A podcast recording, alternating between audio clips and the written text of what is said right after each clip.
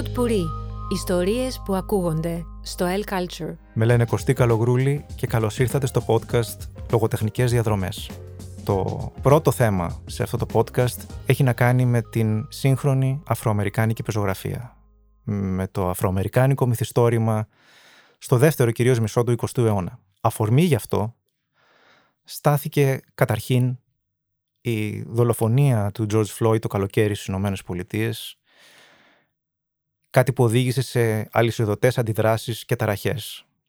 Και κατόπιν βεβαίως πολλαπλά φαινόμενα αστυνομικής βίας με φιλετικό πρόσημο, δηλαδή εις βάρος μαύρων πολιτών. Για όσους είναι νεότεροι ή δεν έχουν εντρυφήσει ιδιαίτερα στην αμερικάνικη πραγματικότητα, τα φαινόμενα αστυνομικής βίας με φιλετικό πρόσημο, αλλά και οι ταραχές που συνήθως ακολουθούν, δεν είναι κάτι καινούριο, ούτε ξεκίνησαν με τον George Floyd τώρα το 1967 στο Detroit, το 1992 στο Los Angeles, το 2012 στο St. Louis του Μιζούρι. Όλα αυτά τα περιστατικά ακολούθησαν φαινόμενα άγριας βίας και ταραχών.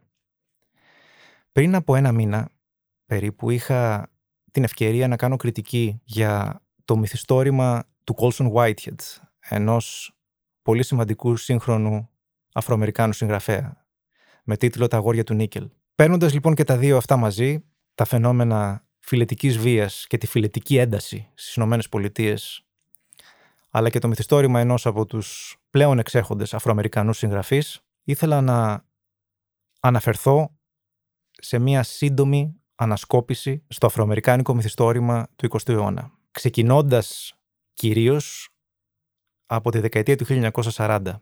Δεν μπορεί κανείς να ξεκινήσει παρά με το να αναφερθεί στους τρεις πατριάρχες της αφροαμερικάνικης γραφής. Ο Ρίτσαρντ Ράιτ, ο Ραλφ Ellison και ο James Baldwin. Ας ξεκινήσουμε χρονικά με τον Ρίτσαρντ Ράιτ. Και λέω χρονικά διότι το 1940 εξέδωσε το γνωστό του μυθιστόρημα Native Son, γέννημα θρέμας στα ελληνικά. Ένα έργο που για πρώτη φορά αναφερόταν με τέτοια αμεσότητα στο ζήτημα της βίας. Μόνο που στην προκειμένη περίπτωση η βία δεν είναι απλά μία περίπτωση θυματοποίησης του μαύρου πολίτη, αλλά και μία περίπτωση απενοχοποιημένης χρήσης της βίας από τον ίδιο σαν αντίδραση. Κάτι που σόκαρε, προφανώς, αναγνώστες της εποχής. Ο James Baldwin, με τη σειρά του, ήταν ίσως ο πιο πολυπράγμων από τους Αφροαμερικανούς συγγραφείς της γενιάς του και όχι μόνο. Εκτός από μυθιστοριογράφος, ε, ήταν και διηγηματογράφος, δοκιμιογράφος, είχε ασχοληθεί με ντοκιμαντέρ, άρθρογράφος, περίφημο μέλος του κινήματος δικαιωμάτων τη δεκαετία του 60 και έχει την ιδιαιτερότητα ότι έχει διακριθεί σε δύο θεματικές ενότητες, διότι είχε την ιδιαιτερότητα να αποτελεί διπλή μειονότητα. Είχε γράψει για το φιλετικό ζήτημα των Ηνωμένων Πολιτειών, προφανώς, με το πιο γνωστό του βιβλίο να έρχεται το 1953, που ήταν το Go Tell It on a Mountain, στα ελληνικά φώναξε το στο βουνό, το οποίο ήταν βασισμένο στην εμπειρία, την αυτοβιογραφική του εμπειρία, μεγαλώνοντας στο Χάρλεμ, στον άμβονα των τοπικών αφροαμερικάνικων εκκλησιών, αλλά όντας ο ίδιος ένας γκέι άντρας πολύ πριν την περίοδο της σεξουαλικής απελευθέρωσης και των ανθρωπίνων δικαιωμάτων ήταν από τους πρώτους ο οποίος δεν δίστασε να χρησιμοποιήσει και αυτό το θέμα στα γραπτά του. Ένα από τα πιο γνωστά του κείμενα είναι το δωμάτιο του Τζιοβάνι, για παράδειγμα, 1956, το οποίο είναι από τα πρώτα κείμενα που θίγουν άμεσα το ζήτημα της ομοφιλοφιλίας, ιδιαίτερα όσον αφορά τη μαύρη κοινότητα όπου η ομοφιλοφιλία στη μαύρη κοινότητα γινόταν δεκτή ή μη δεκτή με ακόμα μεγαλύτερη βία και έχθρα από ό,τι στη Λευκή. Όμως, για μένα, ο σημαντικότερος όλων ήταν ο τρίτος, ο Ραλφ Έλισον. Ο Ραλφ Έλισον εξέδωσε μόνο ένα μυθιστόρημα στη διάρκεια της ζωής του. Και το μυθιστόρημα αυτό λεγόταν «Ο αόρατος άνθρωπος». Αυτό και μόνο αρκεί να τον τοποθετήσει στο πάνθεον της αμερικάνικης πεζογραφίας του 20ου αιώνα.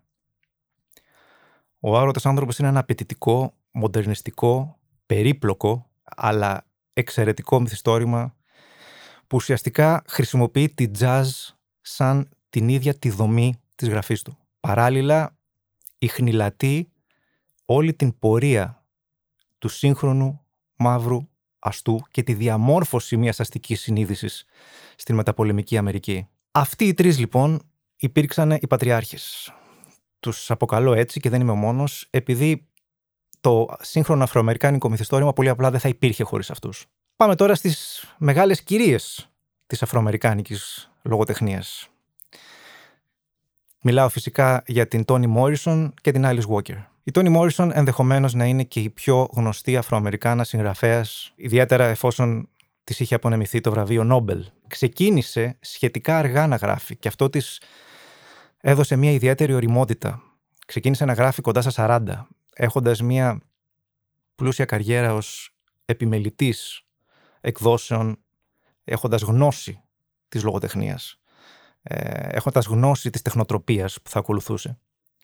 Έτσι στα σπουδαία της μυθιστορήματα, The Bluest Eye, το τραγούδι του Σόλομον και φυσικά το Beloved, η αγαπημένη, ε, πειραματίστηκε με ύφος, με τεχνοτροπία, με γλώσσα και αυτή η απαιτητική συγγραφέα η οποία ενδιαφέρθηκε αρκετά με το λεγόμενο ιστορικό μυθιστόρημα, ό,τι και αν σημαίνει αυτό γιατί είναι ένας όρος αφηρημένος και ευρύς, κατάφερε όμως να συνδυάσει τεχνοτροπικούς, υφολογικούς πειραματισμούς, καταφέρνοντας παράλληλα να αγγίξει συναισθηματικά το ευρύ αναγνωστικό κοινό. Η Alice Walker είναι η δεύτερη μεγάλη κυρία της Αφροαμερικάνικης γραφής. Με το πορφυρό χρώμα κυρίως, ένα μυθιστόρημα που το 1983 κέρδισε και το βραβείο Pulitzer και το Εθνικό Βραβείο Βιβλίου στις ΗΠΑ. Ένα μυθιστόρημα που έχει την ιδιαιτερότητα να είναι γραμμένο στην επιστολική μορφή, δηλαδή με τη μορφή επιστολών, γραμμάτων, το οποίο έχει να κάνει με Αφροαμερικάνες γυναίκες στην επαρχιακή Τζόρτζια της δεκαετίας του 30. Η Alice Walker περισσότερο από οποιονδήποτε άλλον είχε και εκείνη την διτή ιδιότητα της συγγραφέως η οποία ασχολήθηκε όχι μόνο με το ζήτημα το φιλετικό στις ΗΠΑ, αλλά και με το ζήτημα της θέσης της γυναίκας. Ήταν μία από τις πιο γνωστές φεμινίστριες συγγραφείς στο δεύτερο μισό του 20ου αιώνα, ανεξαρτήτως χρώματος δέρματος ή φυλής. Και πλέον με αυτά και με αυτά πηγαίνουμε στην σύγχρονη γενιά των μαύρων συγγραφέων. Οι συγγραφείς της νέας χιλιετίας. Από αυτούς θα ξεχώριζα τον Paul Beatty, ο οποίος το 2015 έγινε ο πρώτος μη Βρετανός, ή μάλλον για να το θέσω καλύτερα, ο πρώτος Αμερικανός και μη μέλος της Βρετανικής Κοινοπολιτείας συγγραφέας που κέρδισε το βραβείο Booker. Βεβαίως, μέχρι το 2015 το βραβείο Booker είχε αυστηρά κριτήρια που αφορούσαν συγγραφείς της κοινοπολιτείας. Με το που άνοιξαν αυτά τα κριτήρια, ο Μπίτι έγινε ο πρώτος συγγραφέας που κέρδισε το βραβείο Booker. Αμερικανός συγγραφέας που κέρδισε το βραβείο Booker. Για το μυθιστόρημά του The Sellout, ο πουλημένος. Ένα από τα πιο αστεία μυθιστορήματα του 21ου αιώνα. Μην τον μπερδέψει όμως κανείς για κάτι το ασόβαρο. Η σάτυρά του δεν είναι απλά καυστική, δεν είναι απλά δεικτική, δεν είναι απλά διαπεραστική. Είναι βαθιά τολμηρή και αυτό διότι ο Μπίτι δεν δίστασε ποτέ να σαρκάσει άγρια την ίδια την Αφροαμερικάνικη κοινότητα. Όλες τις αιμονές, τα κλισέ, όλα τα χαρακτηριστικά που ο ίδιος θεωρούσε ότι οδηγούσαν στην αυτοκαταστροφή της με μαθηματική ακρίβεια. Αυτό δεν σημαίνει ότι βεβαίως δεν έβλεπε την όποια θεσμική καθεστοτική καταπίεση πολλών μαύρων από ένα κατά βάση λευκό σύστημα. Την έβλεπε και την έβλεπε και την εξέφραζε. Όμως ήθελε να εστιάσει και στην ίδια τη φυλή του και στην ίδια την ευρύτερη οικογένειά του, με τρόπο όμως που δηλώνει ένα τρομερό θάρρος, μια τρομερή άγνοια κινδύνου. Για όποιον το έχει διαβάσει, βρίσκει τον εαυτό του πάρα πολλές φορές να γελάει φωναχτά. Κάτι όχι πάρα πολύ συνηθισμένο όταν έχουμε να κάνουμε με υψηλής ποιότητας λογοτεχνία. Καταλήγω λοιπόν στον Colson Whitehead. Ο Colson Whitehead, μόλις στην ηλικία των 50 ετών, έχει μια σπάνια, σπάνια ιδιότητα. Είναι ο πρώτος συγγραφέας στην ιστορία των Ηνωμένων Πολιτειών που κατάφερε να αποσπάσει δύο συνεχόμενα βραβεία Pulitzer για δύο συνεχόμενα μυθιστορήματά του. Το πρώτο ήταν το 2016 για τον υπόγειο σιδηρόδρομο που είχε να κάνει με την προεμφυλιακή Αμερική και ένα σύστημα υποστήριξης για σκλάβους οι οποίοι είχαν καταφέρει να δραπετεύσουν ώστε να καταλήξουν στον Καναδά. Και το 2019 ξανά το βραβείο Πούλιτζερ για τα αγόρια του Νίκελ. Ε, ένα μυθιστόρημα για την ιδρυματική κακοποίηση ανηλίκων. Αυτό δεν το είχε καταφέρει ούτε ο Φόκνερ, που έχει κερδίσει δύο βραβεία Πούλιτζερ, αλλά δεν τα έχει κερδίσει διαδοχικά. Θα μου πείτε, έχει καμία σημασία κάτι τέτοιο; Όχι, δεν έχει καμία σημασία κάτι τέτοιο. Θα μπορούσε κάποιος κακόβουλος να ισχυριστεί ότι η φιλελεύθερη ελίτ στις Ηνωμένες Πολιτείες αντιθέτως βρήκε τον σωστό άνθρωπο στη σωστή στιγμή. Ε, βρήκε δηλαδή έναν εύγλωτο, πολύ ικανό Αφροαμερικάνο συγγραφέα που μπόρεσε να τον χρησιμοποιήσει, να τον οθήσει στο προσκήνιο, πιθανότατα για να μπει στο μάτι του συστημικού ρατσισμού που είχε αρχίσει να καλλιεργεί ο Τραμπ ως πρόεδρος. Οπότε ναι, από πολλές απόψεις θα μπορούσε κανείς να ισχυριστεί ότι ο Κόλσον Whitehead, παρά την τραγική συγκυρία μιας κατά βάση ρατσιστικής προεδρίας, για τον ίδιο ήταν μια καλή περίοδος. Τον όθησε πάρα πάρα πολύ στο προσκήνιο η γραφή του. Όμως, αυτό δεν αναιρεί σε καμία περίπτωση τις ικανότητές του. Ο Κόλσον Whitehead έχει την ικανότητα να πιάνει αυτό που λέμε zeitgeist, το πνεύμα της εποχής, να το αφουγκράζεται και να μπορεί να το αποδίδει με τρόπο που να αγγίζει ένα ευρύ πολυσυλλεκτικό κοινό. Η λογοτεχνία του μπορεί να γίνει κατανοητή, να τη νιώσει όχι μόνο ο μαύρος αναγνώστης, ούτε καν μόνο ο λευκός Αμερικανός αναγνώστης, αλλά να αγγίξει ένα παγκόσμιο αναγνωστικό κοινό. Έχει δηλαδή την ικανότητα να δίνει ένταση, να δίνει αμεσότητα σε πολύ σημαντικά ζητήματα τα οποία αλλιώς θα περνούσαν απαρατήρητα από την ευρύτερη κοινή γνώμη. Αυτό ήταν που θα ήθελα να σημειώσω και κλείνοντας. Ότι οι παραπάνω συγγραφείς από τους οποίους έχουμε ξεχωρίσει μερικά μυθιστορήματα σταθμούς στην αφροαμερικάνικη ιστορία του 20ου αιώνα, δεν είναι απλά σπουδαίοι αφροαμερικάνοι συγγραφείς. Είναι σπουδαίοι συγγραφείς.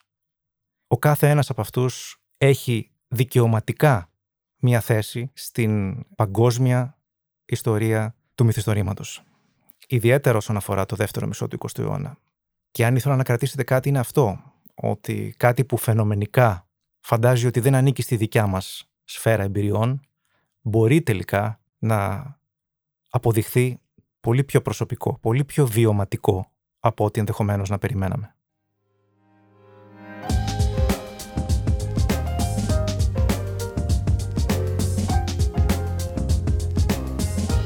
Pod Puri. Ιστορίες που ακούγονται στο El Culture.